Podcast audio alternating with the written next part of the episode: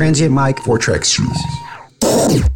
Hi, I'm your host, David Ventura Garcia. I want to welcome you back to the Transient Mic four track series. I'm in here with a, a gentleman of legendary status, infamous uh, reputation, and, and the ruler of Nashville for, for some time there in the 90s, if you want to build him up. Vernon Rust, how are you, good sir? Uh, thank you, David. You're very kind.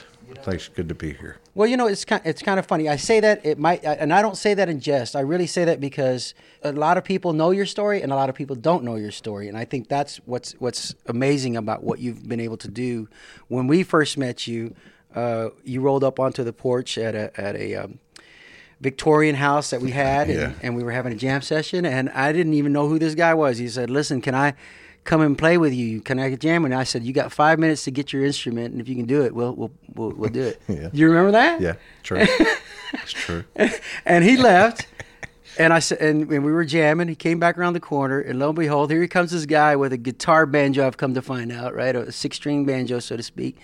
And he proceeded to jam with us, and he played his first song, and we were floored away. And and instantly, there's something about Vernon and us. I mean, that's why we started this organization to say when you hear something that moves you, you know it's the real deal. And I didn't know where he was from, what he's about. I didn't even know his name, but I knew by nature of the song that that was the real deal. And uh, and and I know Thank instantly that was the real deal. And so we have him here with us, and we are we've been gifted by his presence by way of the, the timeline, the way things work out. Uh, you know, I mentioned this in our last podcast, and that was that uh, Vernon had a, spent some time in Nashville, born and raised in Louisiana, and uh, when he made his mark out there, it was singing and songwriting. And uh, you had a hit, what, "Sacred Ground," right? And uh, had lots of airplay. And then, and what a long straight trip from there because I, you you partnered up with Keith Urban for his first album, The Ranch, Yep. and was able to write that song. And from there, uh, like I said, it kind of exploded into this fast lane. And you think of the Eagles song, right? You were in the fast lane at that point. we went way too fast. We were going. We were way faster than our wheels should have been going at the time. But uh, yeah, thank you. It's, it's great to be here, and we uh, since we moved to Austin, we've just grown to fall in love with it. And uh, the re- it's funny. I, I knew y'all were raising a racket up on the front porch, and actually, I was just walking up there to hoping somebody had an extra cigarette. I think,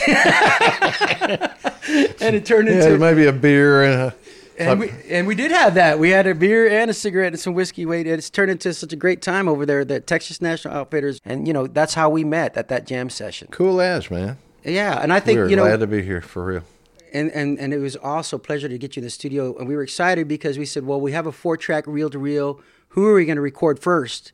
And we both, Jeremy and I, just said Vernon Rust because uh, there's a haunting that you that you have in your in your sound that comes out of that that guitar banjo out of your voice. Like I said, that's very real, very authentic, and you know instantly that you're hearing something that's magical. And, and again, not to build it up, we're going to play this song for you. Right? Actually, the the song that we recorded was "Get Your Hillbilly On," and you have so many so many others.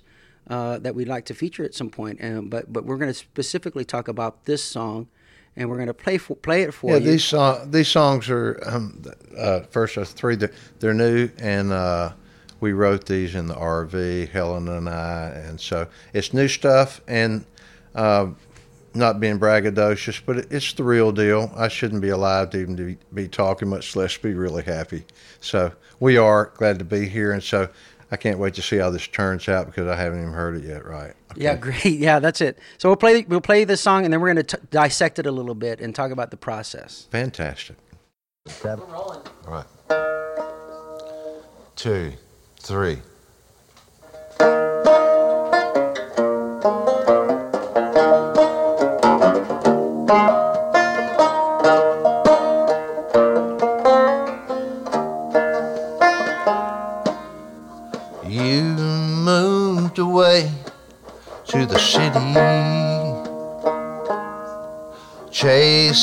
Some dream that you had. Sadly discounting how you missed the mountains and aching for your lover's arms so bad. Well, the white morning mist down in the valley. Just like milk in a bowl. I send out this song for the wind to take along and find you and bring you back home. And if you're feeling heartbroken and lonesome, cold winter wind in your soul, you better bring it on back to the mountain. Let the music guide you home. Get your hillbilly on.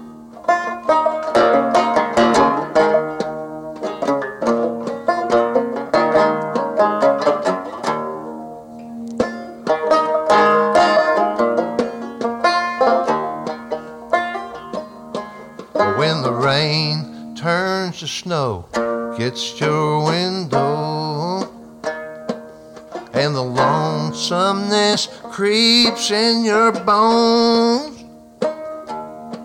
I'd drive all night long if you just give me a call. On the way back where you belong. And if you're feeling heartbroken and lonesome, cold winter wind in your soul, you better bring it on back to the mountain. Let the music guide you home. Get your hillbilly on. And If you're feeling heartbroken and lonesome, cold winter wind in your soul, you better bring it home back to the country, babe. Let the music guide you home. Get your hillbilly on. Yeah. Let the music guide you home. Get your hillbilly on.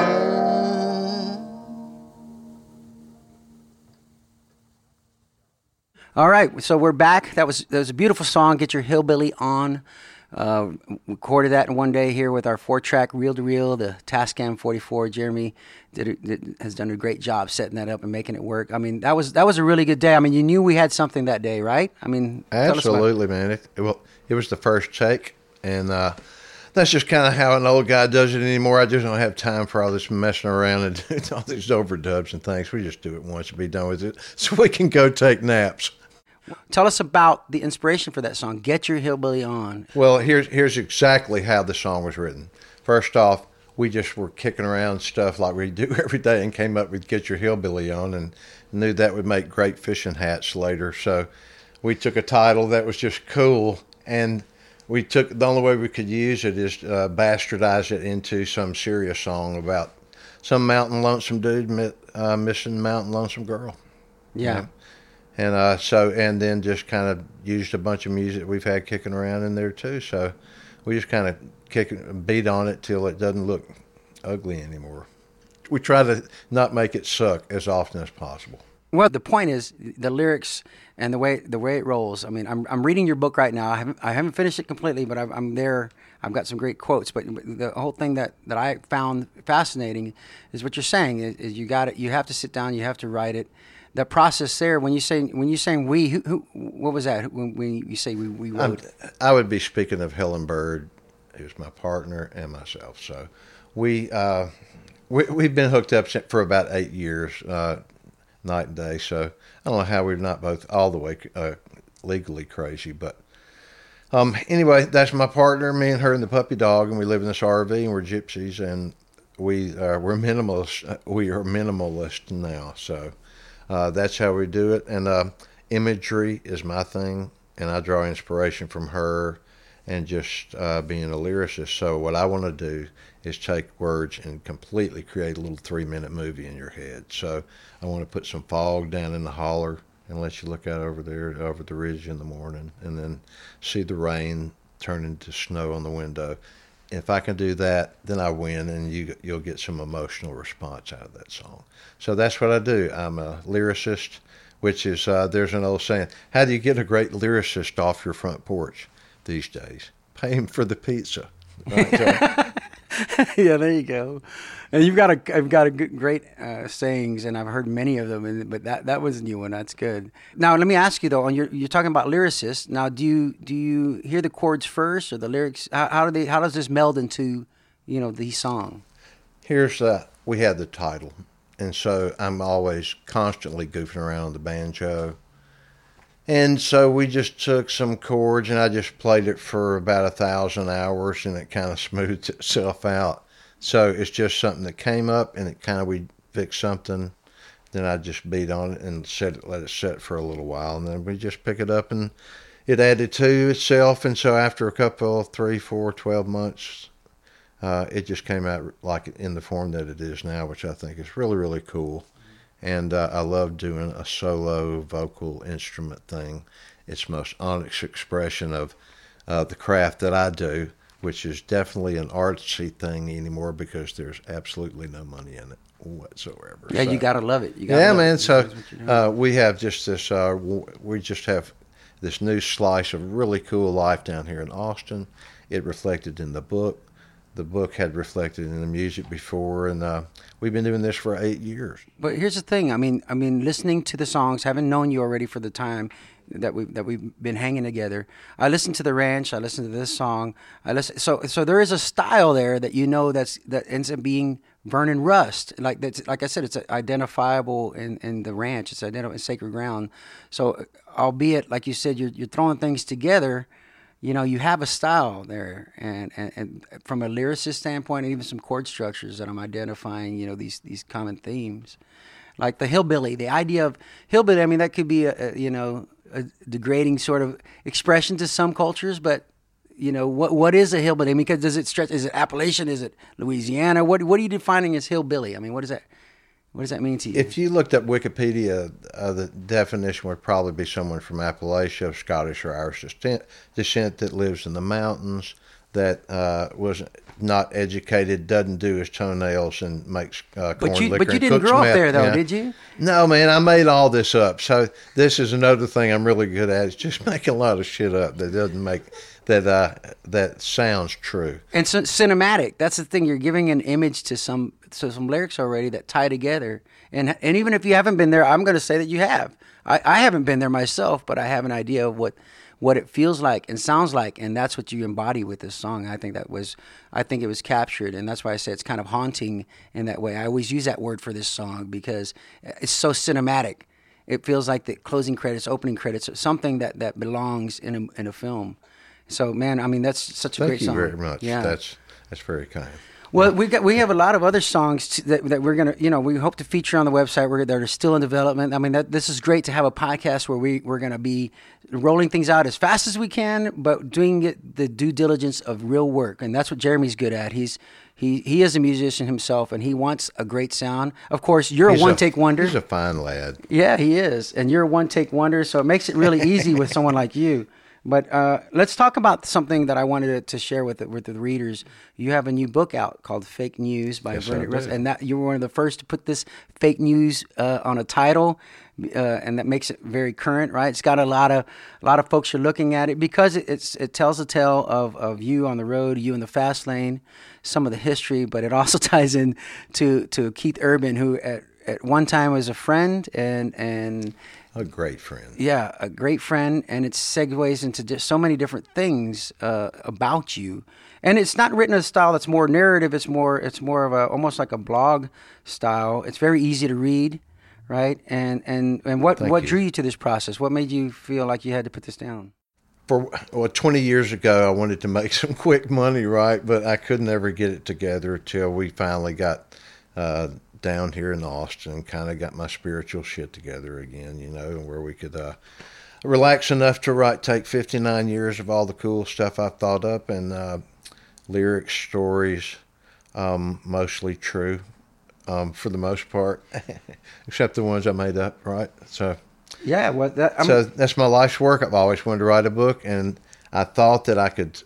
I thought initially I could hook it up to Keith Urban's bandwagon and go that way, but as it turns out, in the end and looking back, he's just a small section of a bunch of stuff I did, survived, attempted, accomplished, and you know what? Um, and now have come to look back and enjoy. Well, that came off nice. Well, and the thing is, you're you're honest about what it was. I mean, you start off the book kind of like an episodic thing. You're very honest about it. You're very truthful. The fact that you did a lot of drugs and the fact that you lived a fast life, and and you were waking up in the ER room and strapped to the table, and and and some some some. I was pretty far out there. Man. Yeah, there was mental issues that you addressed, and and and I think that's what makes it really so entertaining. And uh, I'd love you to read some passages from the book and uh, I'm going to even read a couple here that I thought define you and, and help help explore who you are. But uh, you know, on, uh, immediately you kind of say, uh, some of us are cowboys and carpenters. Some are chefs, artists, mothers, programmers, doctors, and musicians. But then on the eighth day, God made the songwriter, and that and that's that embodies you. I could see that. You you've known from an early age that you were going to be making songs, right? I I was always squirming around and couldn't sit still and shaking and all. And my mother one time asked me, "What in the hell is wrong with you?" And I said, "Mom, I've got a song going in my head all the time." So, and that was about the time I was six, maybe. The Beatles were happening, and I was combing my bangs down in my on, and combing them across, and I wanted to, by God, purse my lips like Paul McCartney, right? And I did pretty good job. I did a pretty good job anyway. Um, but anyway, wanted to be a rock star since then. So. Yeah, it's funny. a, a, song running through your head. For me, it was. Uh, I always had a movie running through my head. A song going in my head all the time, Mama. That's great. And here's another passage, uh, but I'll let you read it here. Let's pass it along. I have it. I have it dog tagged just that paragraph. Absolutely. How efficient. Little this, this is this. I think this is a mantra. This is sort of the origin of how we found him because uh, Vernon and, and, his partner Helen they live in an RV, and, uh, we'll kind of tell the story of how you came to be in this RV, uh, but but he's living this sort of musician life where, where it's free of any any real binds, and and that's it sounds poetic. But he's proof that it can be done to some degree when you scale it back, kind of like our four track series. You just strip it down to the essence of what we're trying to achieve, and you can you can do that. Sometimes we we burden ourselves with so many challenges, like this book, which I said it's published by you. Nagged me for yeah years. But man. for me, I've always wanted to publish a book, and Vernon Rust is doing it. I mean, what's holding me back? It's my own self, and and now it says, okay, I'm gonna I'm gonna publish one. So so read this for us because I think it's it, it sums it up perfectly. Perhaps you need to sell all your stuff and pilgrim somewhere. Perhaps your friends and family are a drag and a pain in the ass. Leave them in your dust and do it now. Get you some highway and get your poor eyes some countryside. Remember, the cowards stay home, and the weak are buried on the side of the road. That's so beautiful. See, that's it. So tell us that. Tell us how how'd you how'd you come about the RV, uh, and and and where you how you ended up in Austin. Well, let me see. I'll summarize. Helen and I had uh, wound up it's classic like a movie. It's like a movie and a comedy if it was happening to somebody else. But we wound up just down and out, and out of nowhere, I got four cuts one summer, and we were literally on the street through a, a, some unpleasant circumstances. But anyway, uh, all of a sudden, the Oak Ridge Boys cut a song of mine. Then a group called uh, Steel Magnolia cut a group. And then a Grammy guy called David Nail cut a song off the ranch. And then out of nowhere, Scotty McCreery, this American Idol kid, cuts one of the songs off the ranch. And he's back in the day when people bought CDs, they sold a million of them, and we made enough money to get a, a banjo, a puppy dog, an RV, and a few things we needed and didn't need. So um, that was seven years ago, I believe. And so it, the wagon's held up great. It's rough as a cob And uh, but believe me, when the book starts selling, we will buy a big boat. And it's uh, But you didn't throw a dart. You said we're we're gonna head down. You went. I think Memphis, Memphis you stopped, but you ended up in Austin?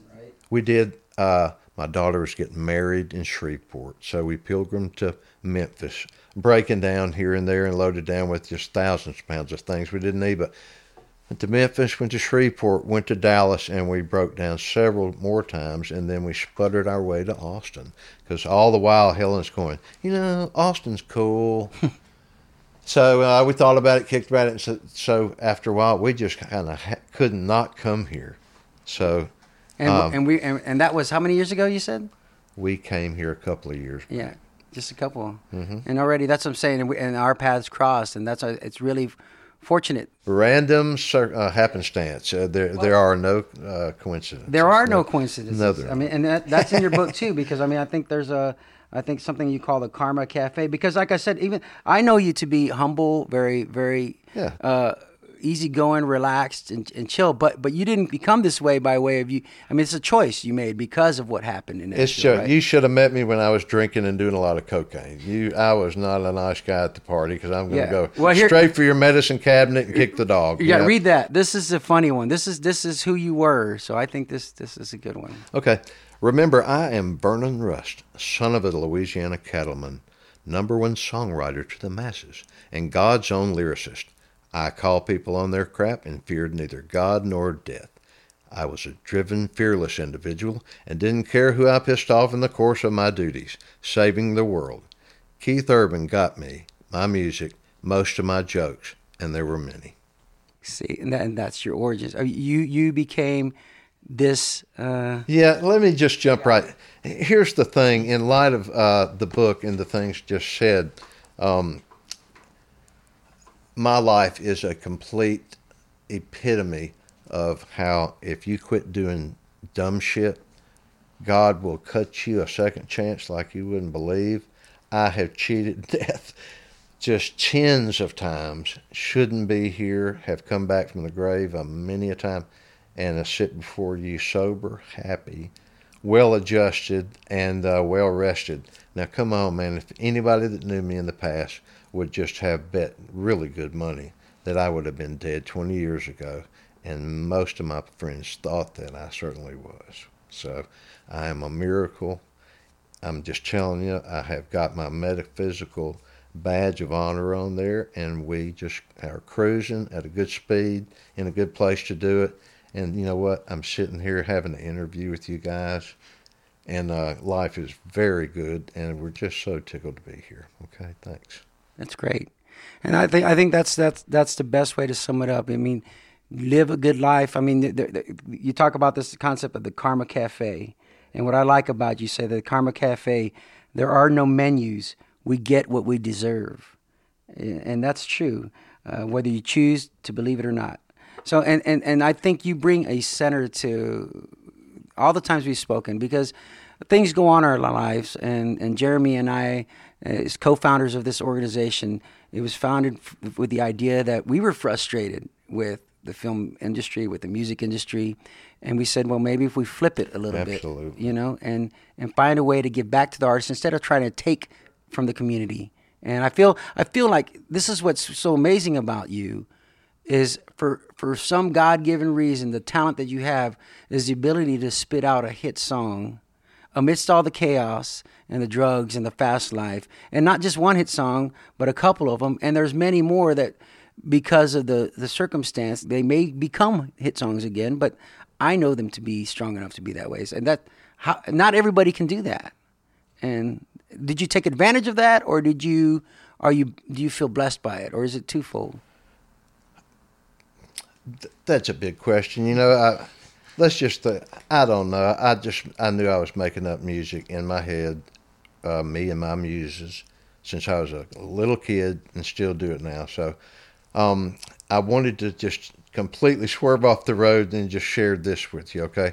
Right now, it's uh, in Australia, this young artist cut a song that I demoed 30 years ago.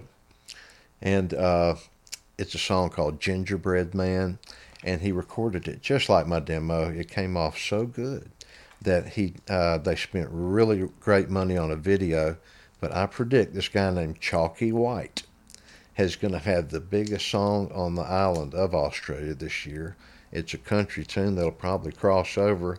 I can't get more excited about it. It's just tripping me out. He's such a great guy. And uh, so, a song that I wrote 35 years ago, it just got picked up by this guy, and he owns it, man. And I swear, he's just a great guy to interview. Good looking kid, doesn't wear a hat, wonderful chap. Okay, but anyway, so that's new and something like that. That just makes my day anymore. And that's what, if you're a songwriter, if you get somebody that cuts your song and doesn't screw it up for you, that's just a big touchdown. So, Chalky White, we're just real excited about this guy. That's great. So.